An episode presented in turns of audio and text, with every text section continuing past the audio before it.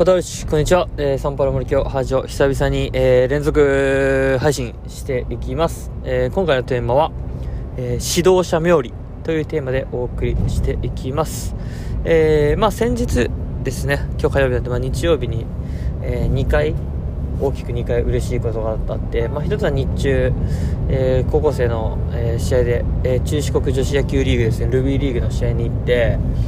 えー、まあ対象をしてくれたんですけど選手たちが。その中でやっぱ4月の頭から関わってきた選手がですね。で関わって期待をかけてきた選手たちが、まあ、結構活躍していいヒットが出たり長打が出たりそれでチームとしても大量得点をして、えー、勝つことができましたと。でやっぱりですねその自分が関わった選手自分が教えた選手があの活躍してくれることって本当に自分のことのように嬉しいし自分のこと以上に嬉しいかもしれません。で1人が活躍するだけで自分のことのようにそして自分のこと以上に嬉しいが1人じゃなくて2人3人と活躍してくれるともうそれでですねなんか嬉しいが掛け算されてめっちゃ嬉しいんですよね。で僕自身3月末までは後藤で草野球も草ソフトもして野球ソフトで、まあ、自分自身がプレー上手くなることが嬉しくて自分が試合で打てることは嬉しいんですよね。で今もそれは自分がプレーするの楽しいしなんか自分がう上手くなったらきっと嬉しいはずなんですがなんかなんかそこまでそこに飢えてないというかなんかその喜びっていう観点においては教えた子たちが上手くなるっていうところに意外とですね自分自分がプレーするの好きと思ってたんですけど意外とそこに喜びを見出せ見出すことができてて結構幸福度高く保っててるんですよねやっぱり。でそれにプラスアルファして岡山帰ってきて夕方、まあ、弟大学4年の弟のですね、えー、野球を見に行ってでしっかりこ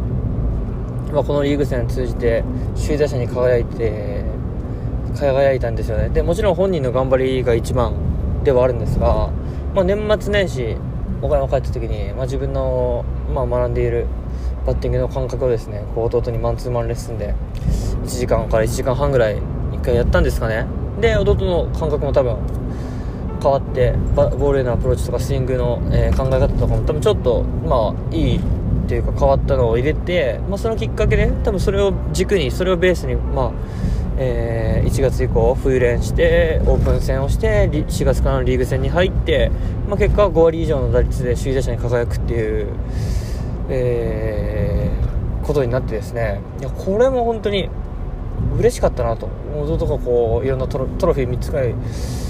もらってるのをですねこう観客席から見ながらやっぱ自分のことのようにいや自分のこと以上に嬉しかったんですよね。きっと多分自分自身が獲得しても絶対嬉しいと思うんですけど意外と人間って利他の心っていうんですかね。なんかその他人の活躍とか自分が関わった自分が気にかけた期待したそしてなんか教えた人、まあ、俺が教えてやったんだみたいな威張るつもりはないんですがなんか単純にですねこうもっとお前できるやろうと期待してちょっとアドバイスしてあげた子が高校生も含め自分の弟も含めですねこう活躍する姿っていうのは本当に嬉しいんだなと非常にこれは指導者冥利につけるってこのことかなっていう、えー、ことを感じた、